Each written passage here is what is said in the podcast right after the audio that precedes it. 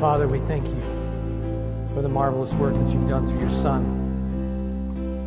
I thank you, Father God, for the opportunity of the body of Christ to come together this morning to celebrate who you are. I thank you, Father God. And no matter what occurs around us, we have hope for a future with you. Thank you, Father God, for the work that you've done through your Son. And I thank you, Father God, that we have opportunity this morning for our, our children to learn the good news of the gospel of Jesus Christ.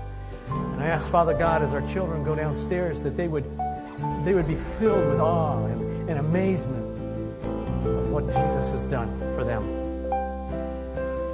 I ask now, Father God, that you would speak through your word this morning, that you would give us hope, encouragement, and that you deepen us in our conviction of who you are and what you've done by your grace. Thank you, Father, for this time this morning. In Christ's name, amen.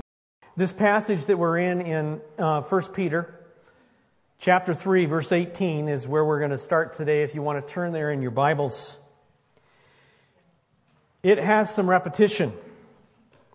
It uh, is going to repeat some common themes. And this week, someone in the office brought up this idea of, you know, why are we always repeating stuff?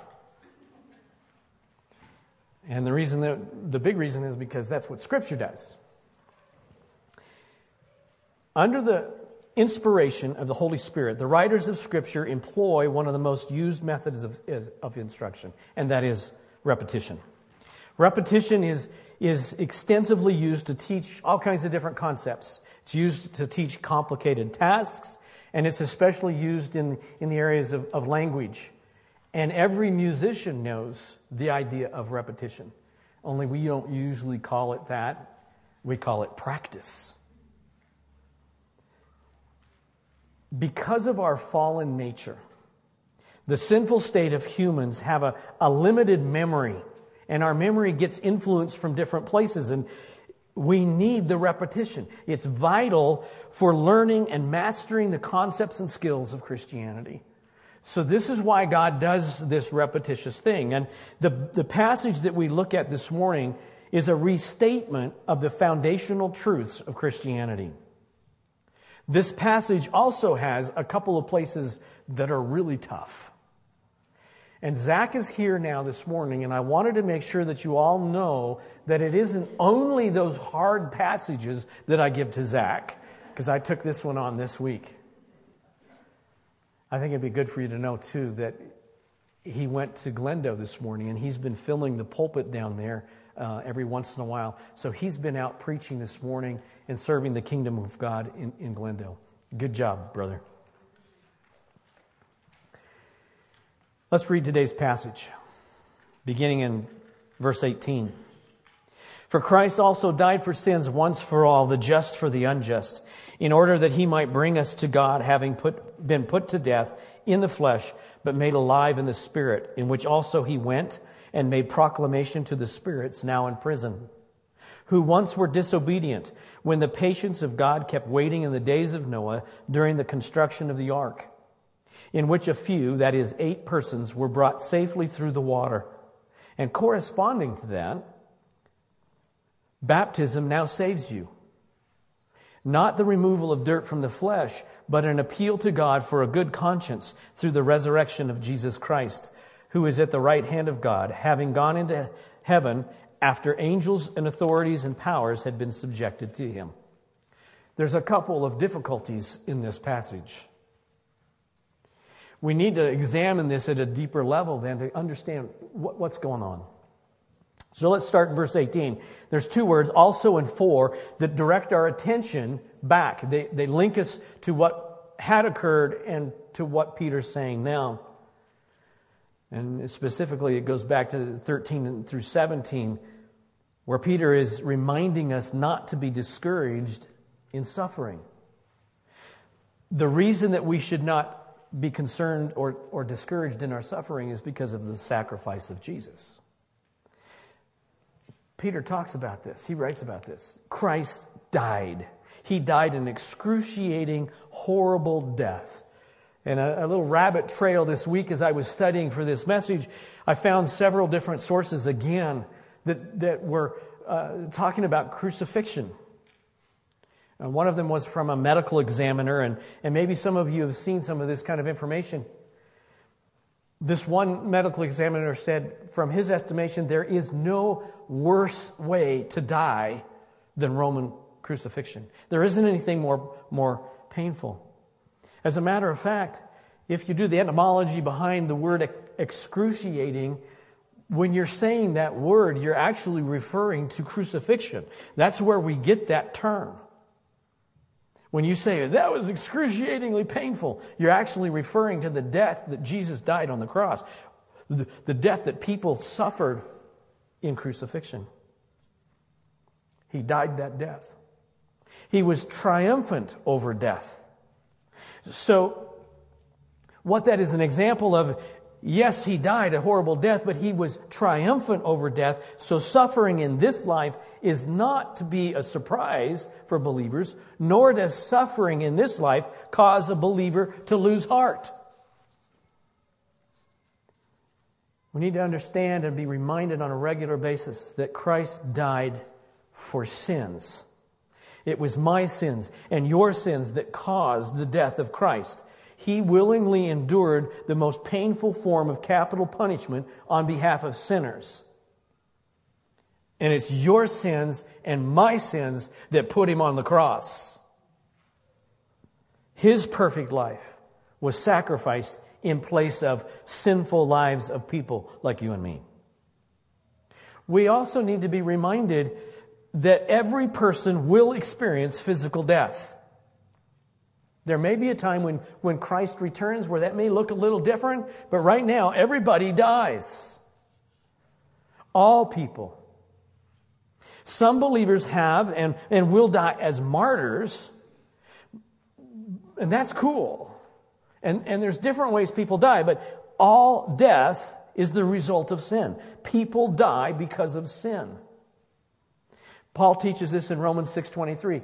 For the wages of sin is death. Physical death is the result of sin. And that's what's deserved because all men and women deserve to die because of sin. Jesus did not deserve to die. He was totally without sin. He also died for all of us, all sin, the just for the unjust. He was perfect and lived God's law perfectly. He died for all who were and are dead in their sinfulness. We forget sometimes, and we just kind of gloss that over. If you are outside of Christ, if you are not a believer, you are dead. And last time I checked, you're dead. Not partially dead. You know, the Princess Bride movie comes to mind, you know sort of dead. No, no, you're either dead or you're not.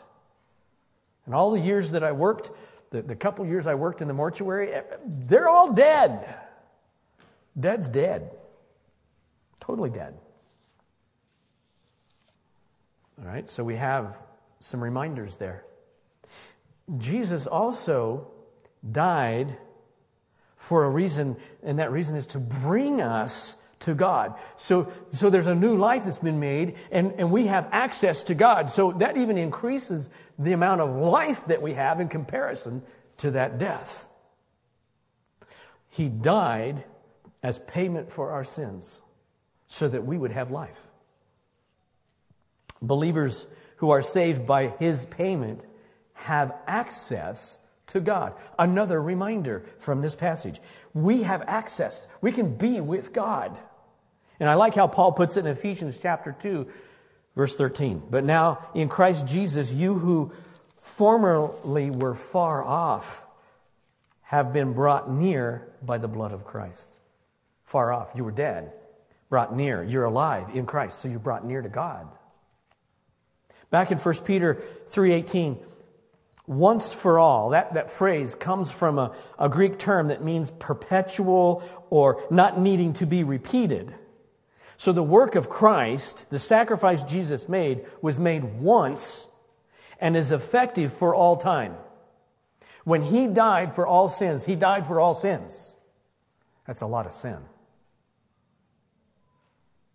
There's no exceptions. He died for all. There isn't a time where he has to do that in the future. It's finished. This is uh, something that kind of is different, especially from the Jewish vantage point, where Jesus was a Jew, so, so he understands this sacrificial thing, but he only died once. In the Jewish system, for centuries, the Jews slaughtered millions and millions of animals, literally. Millions and millions of animals. It was just a, a constant flow of blood from the sacrifices to atone for sin. It could never be finished. So there's just a constant sacrifice. But Jesus' sacrificial death ended the need to bring animals to the altar. He ended that because he was the perfect sacrifice. His sacrifice was perfectly sufficient for all who would believe. Took care of it. His sacrifice totally paid the price to solve the problem of human sin.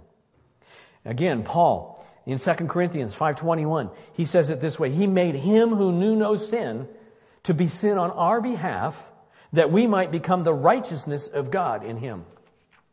I love that last phrase. It blows me away. That we might become what? The righteousness of God. That's how, that's how full this work of Jesus is.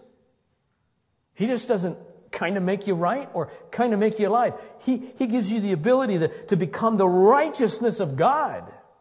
He provides that for you. Now, in doing that, we know that Jesus died physically. His human body no longer functioned, but his spirit remained alive. And this is an important part of where Peter takes us in this passage. We, we know that Jesus physically died on the cross. There are some who want to argue the point, but we know this to be true because the Roman soldiers confirmed his death. No one had perfected the, the process of crucifixion better than the Romans. They had it, excuse it, nailed. That's horrid. I know. I'm sorry. She's leaving. Okay. Now. in that process, if, if those soldiers thought a person on the cross was dead, they wanted to make absolute certain. And that certainty was they thrust a sword into a spear into Jesus' side, and water and blood came out. He was dead. He was dead. But in verse 18, Peter says Christ was made alive. So he's setting up a contrast here. And that, that phrase, he was alive, is, is referring to the eternal nature of Jesus. His body was dead, but his eternal spirit has always been alive. Never did Jesus die spiritually. However, there is a sense that we also have to be reminded of. Jesus did die, in a sense, spiritually. Remember his reason for being on the cross was our sins. So he is completely and totally inundated and consumed by all of the sins of all of humanity for all of time. That's a lot of sin. That's a lot of sin. And while he's hanging on the cross, he's carrying the weight of all of that sin and he cries out, My God, my God, why have you forsaken me? And this is, this may be the only place where Jesus refers to God as God, not the Father. He doesn't cry out, Father, Father. He cries out, God. And the reason he does that is because he has, for that moment in his humanity, he's been separated from God because of the sin. Because sin cannot exist with, with God. This is an expression of the temporary, incomprehensible sense of separation from his Father while God's complete wrath and judgment were placed on Jesus, the Son. For that short time, Christ experienced the spiritual death that all unbelievers experience, all unbelievers live in. Even during that, though, Jesus was alive spiritually. And this is part of what Peter wants us to grasp. He, Jesus conquered death by raising from the dead. However, he dies on the cross. They take his body off the cross and they place him in the tomb. He's dead. He's in the tomb. And while his body, the physical body, is in the tomb, Jesus takes a journey. He takes a trip. He goes to a prison. That's what it says. Verse 19, in which he went, in which also, in which also means in the Spirit. He went and made proclamation to the spirits now in prison. So he goes to this prison and he made proclamation. Kerusso there, it means to preach or to herald. So, you know, in a way, that's what I'm doing right now. I'm, I'm preaching, I'm, I'm heralding a message. But there's a different term that is used, especially in the New Testament, that has to do with preaching the gospel. And that's not the term that is used here. So this could be any form of heralding a message. And, and, and really the word has to do with, with a representative of the government, of government officials. And, and this, this representative goes out into the community and, and makes a procession and, and loudly proclaims and announces a, an edict or policy. That's one way the word was used. So, so, so, one of the terms, you know, old England, you know, kind of imagery, the town crier, you know, ringing a bell going, Hear ye, hear ye, pay your taxes. Right? And then they shot him. No, just. This word was also used to describe the pro- procession that was used by the Romans when there was a, a military triumph. And that's an important aspect of this term for this passage. The Romans would go out and they'd conquer somebody, they'd come back, and they'd have this massive celebration through the streets. The word is used for proclamation. Jesus goes, and what does he proclaim? He goes to the prison and he proclaims his victory. His victory over death, his victory over sin, over hell, over demons, and, and over Satan. He proclaims what he's victorious in. Who does he proclaim that to? Well, this is where this passage gets difficult. This is one of the places. I believe that this is referring to the spirits. Those are demons. Because the word that is used there for spirits is never used in the New Testament to refer to people, except in some very rare instances when the grammar works that out. So the usual way this term is used is for fallen angels, for demons, or for angels. So Jesus goes to this prison and, and he declares his victory. Shows up at prison. He goes, I did it. I triumphed. Okay? Put that in your mind. Now, the spirits that are in this, this prison, the, the demons, are the demons who, in their unimaginable rebellion against God, and I say unimaginable because I, I just can't fathom how you can see God spiritually and then pull off the rebellion that the, the fallen angels did. I, I just struggle with that. Those angels, some of them, corrupted the human race so thoroughly that God bound these demons and put them in this prison. The result of that rebellion was the destruction of a population on earth all except for eight people. This is what Peter's teaching us. Let's do a little background here because I think we need to grasp this deeper. In the garden, Satan apparently had a victory. We know that he's, he's in opposition to God. So he goes in the garden, and it looks like he's got a victory because he convinces Adam and Eve to reject God's plan and they sin. The result of that, there's some judgment. And God promises that eventually there will be uh, a destruction of Satan by what we call now the Messiah, an offspring that comes from Adam and Eve. So Satan then goes, Oh my goodness, God's got a plan. I've got to have a plan. So, so he opposes God's plan by trying to destroy the messianic line. And on, all through the Old Testament, you see this kind of thread through there where Satan is after what? He's after ending the messianic line so the Messiah can't be raised up. Satan wants that kind of victory. He fails. He keeps trying. He tries to kill the infant Messiah. That's part of our Christmas story, right? So all of the, the all the male children under two, year, two years and under, they're going to get killed. Why? Because Satan wants to end the possibility of there being a Messiah. He fails. He tempts Christ, the temptation. What does he tempt Christ? What, what's that all about? He's attempting to, to get Christ to abandon God's plan for human salvation. That's what that temptation is all about, basically. He fails. So then Satan continues to try. He's got to come up with another plan. So he begins to work through a man called Judas.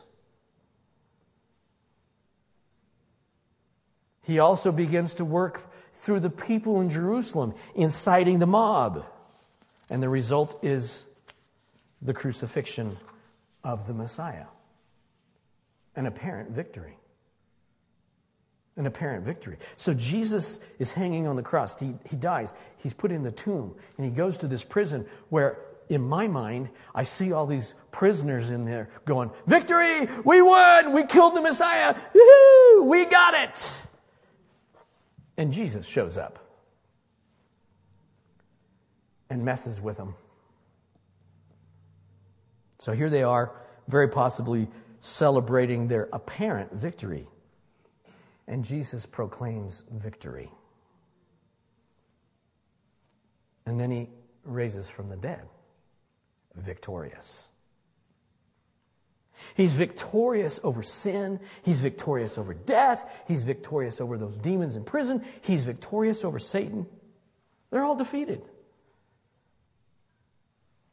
The demonic forces that we fight against on a regular basis as believers are most likely not those that are in prison because they're locked up. So I don't believe, I believe there's, there's two different sets going on here. Are we still in a battle with demonic forces? And we have to go, yeah, we are.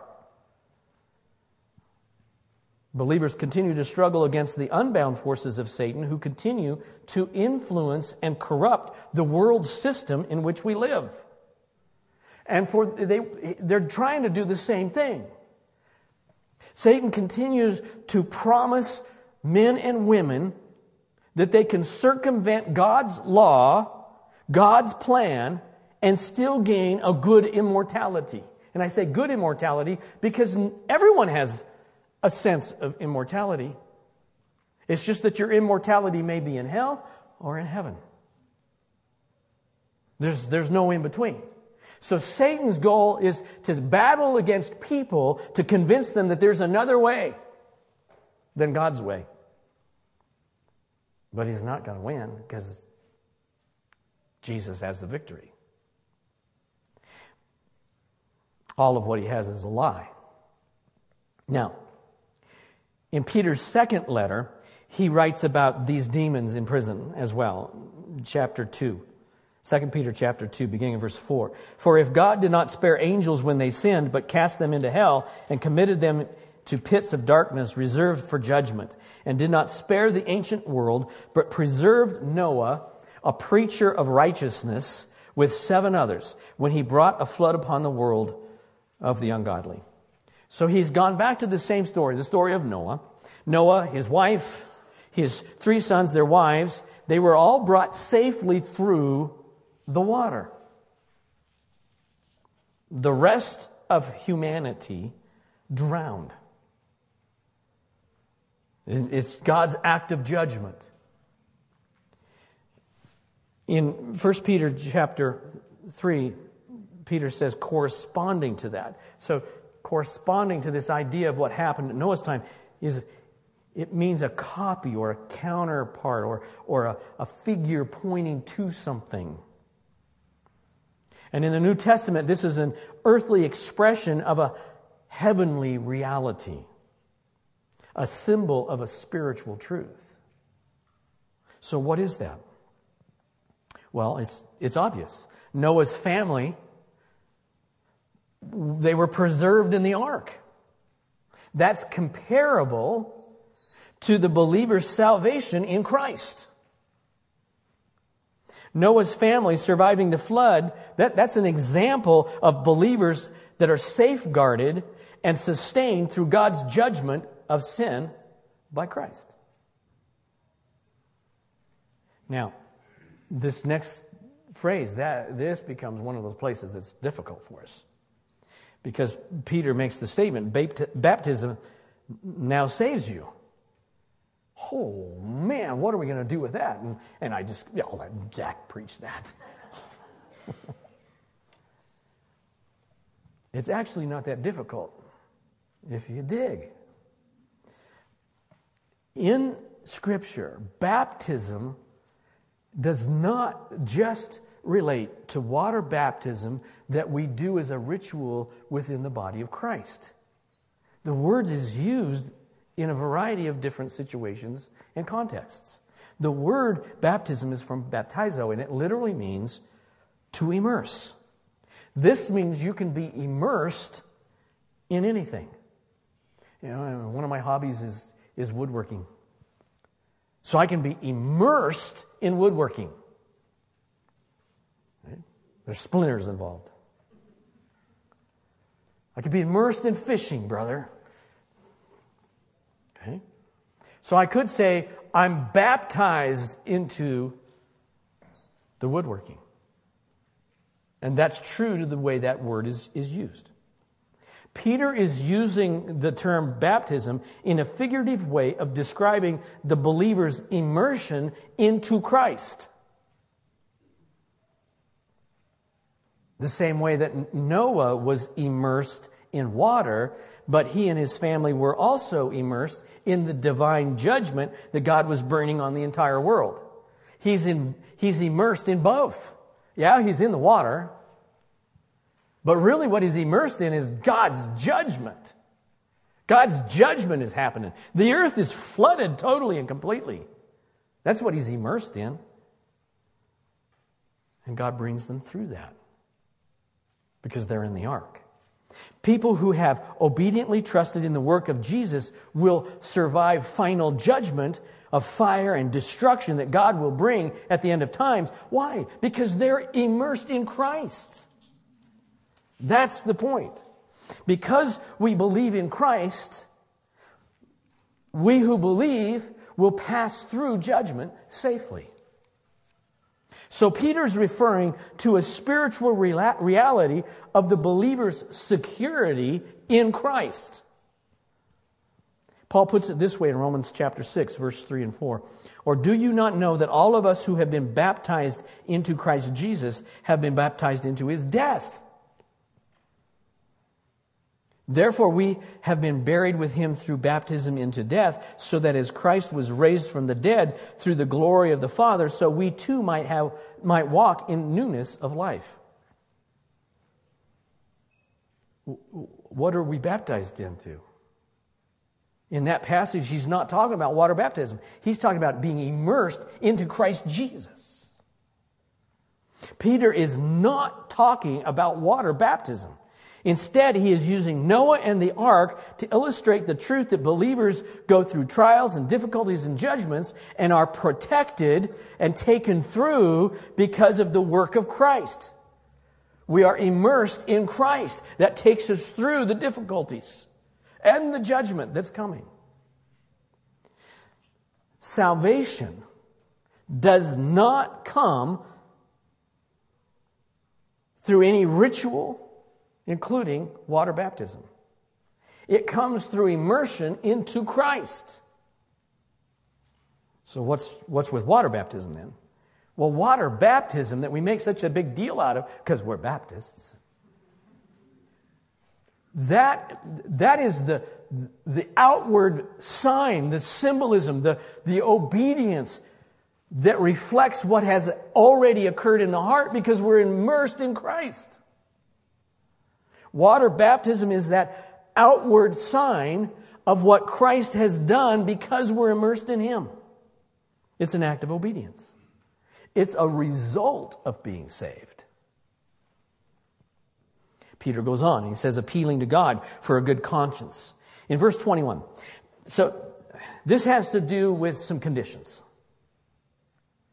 God has some conditions. If you've noticed that throughout his dealing with us, he, he puts some conditions on some things.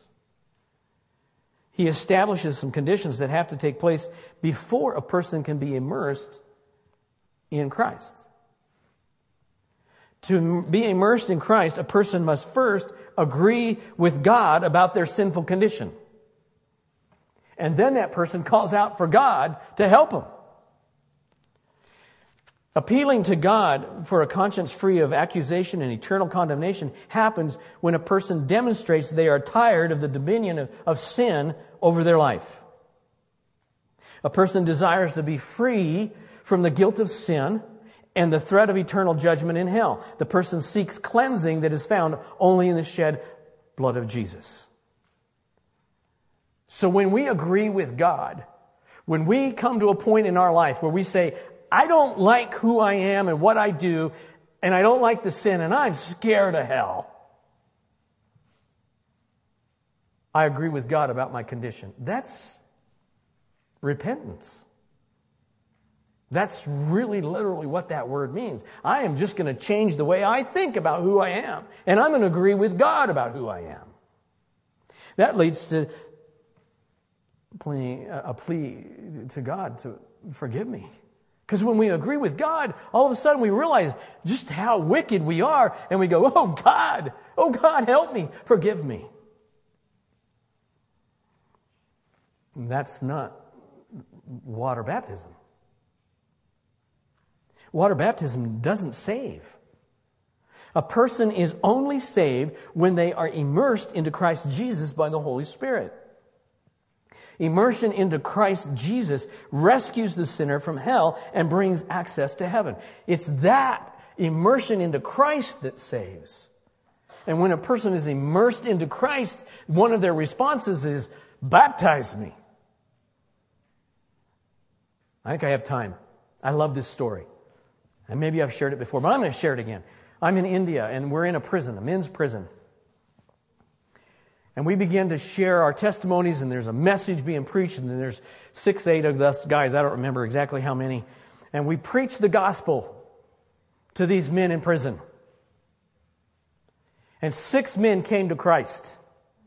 They made a confession to be saved. Right there, you know, we're just going, oh man, God showed up, right? So that's exciting.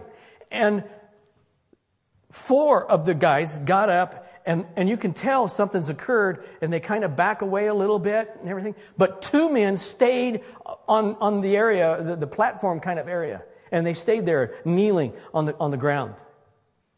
And we're kind of going, okay, this is awkward. And they begin to have a conversation with, with my brother Samrat. He, he understand, he's one of them, so they could talk. I mean, I can't understand their language. And they're having this conversation. And it sounds to us like it's getting kind of intense. And they won't get up. They won't relent. And, and this, this karma, it's like an argument. And then the commandant of the, the prison comes over and he starts to get involved.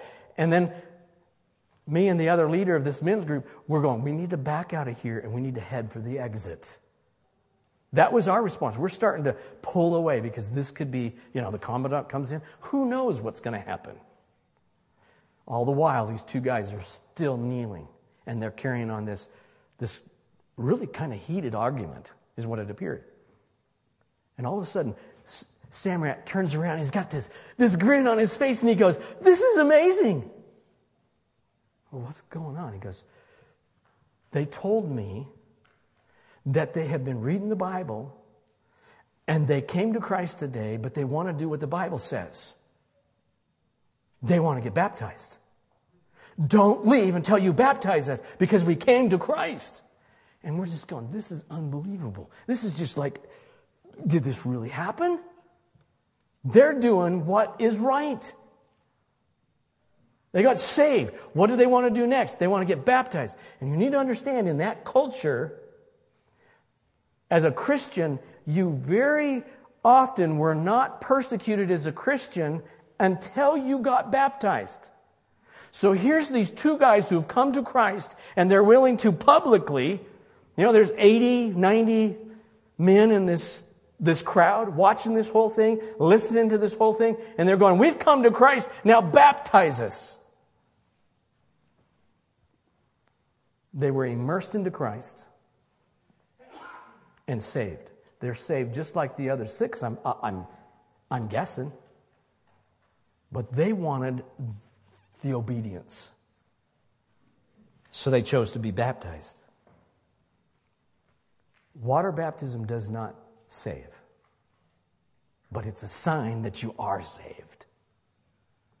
Now, all of this refers back to and is connected to Christ's triumph through his suffering. Peter then goes to his conclusion which is a passage of glorious acknowledgement about who Christ is. Verse 22 Who, he's referring to Jesus, who is at the right hand of God, having gone into heaven after angels and authorities and powers had been subjected to him. The right hand of God, throughout Scripture and other places in, in, in ancient writings, that, that idea of being at the right hand of royalty is understood to mean a place of prestige and power. Being at the right hand is the greatest place of honor and authority. And, and this is where Jesus went after he's completed his work of redemption. He's gone to prison. He's preached there. He's, he's risen from the dead. He's, he's met with his believers after his death, and then he ascends into heaven. Where does he go when he ascends to heaven? To the right hand of the throne of God. That's where he's at. And what's he doing at that place of greatest authority? He's praying for us. He's, he's taken the position of supreme authority supreme authority over Satan and creation and everything.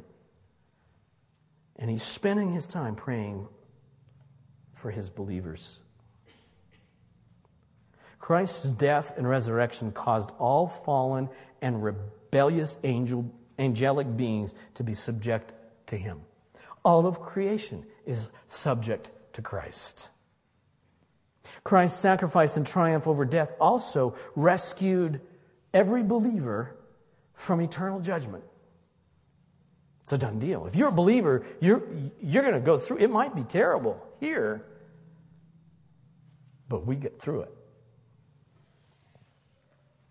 All of this, all of this is an incredible act of grace. Christ died for lost human souls and put an end to the helplessness of sin. Satan has lost and believers live triumphant in Christ. All of that is by grace because none of us deserve it. None of us are worthy of it. God just does it because He is gracious and loving and amazing. There will be a time when every believer will be with Jesus in heaven.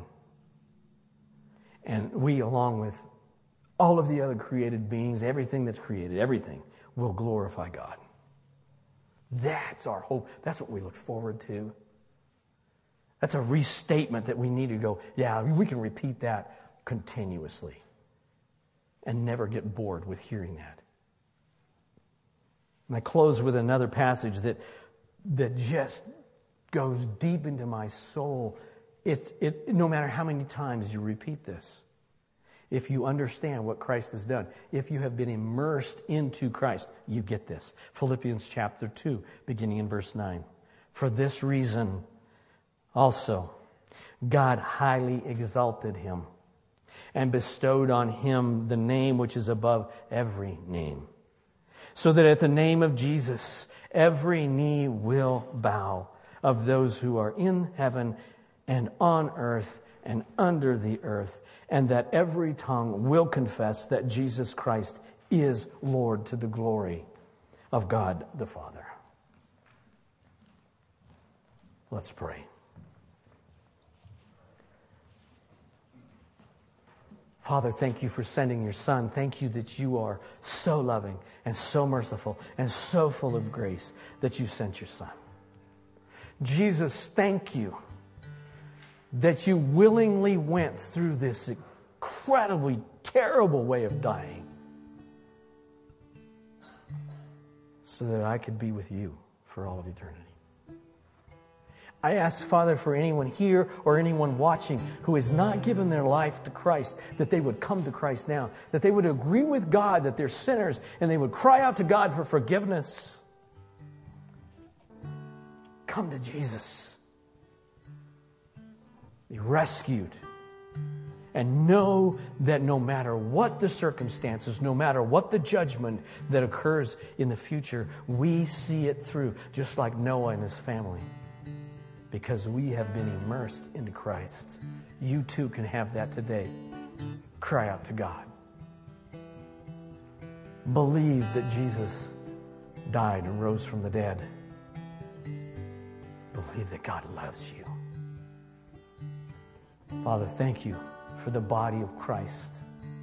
I thank you for the body of Christ gathered this morning here physically and those that are gathered with us because of technology. Thank you. And we belong to you. Thank you, Jesus, for being Lord. May our lives glorify you as we go from here today. In Christ's name, amen.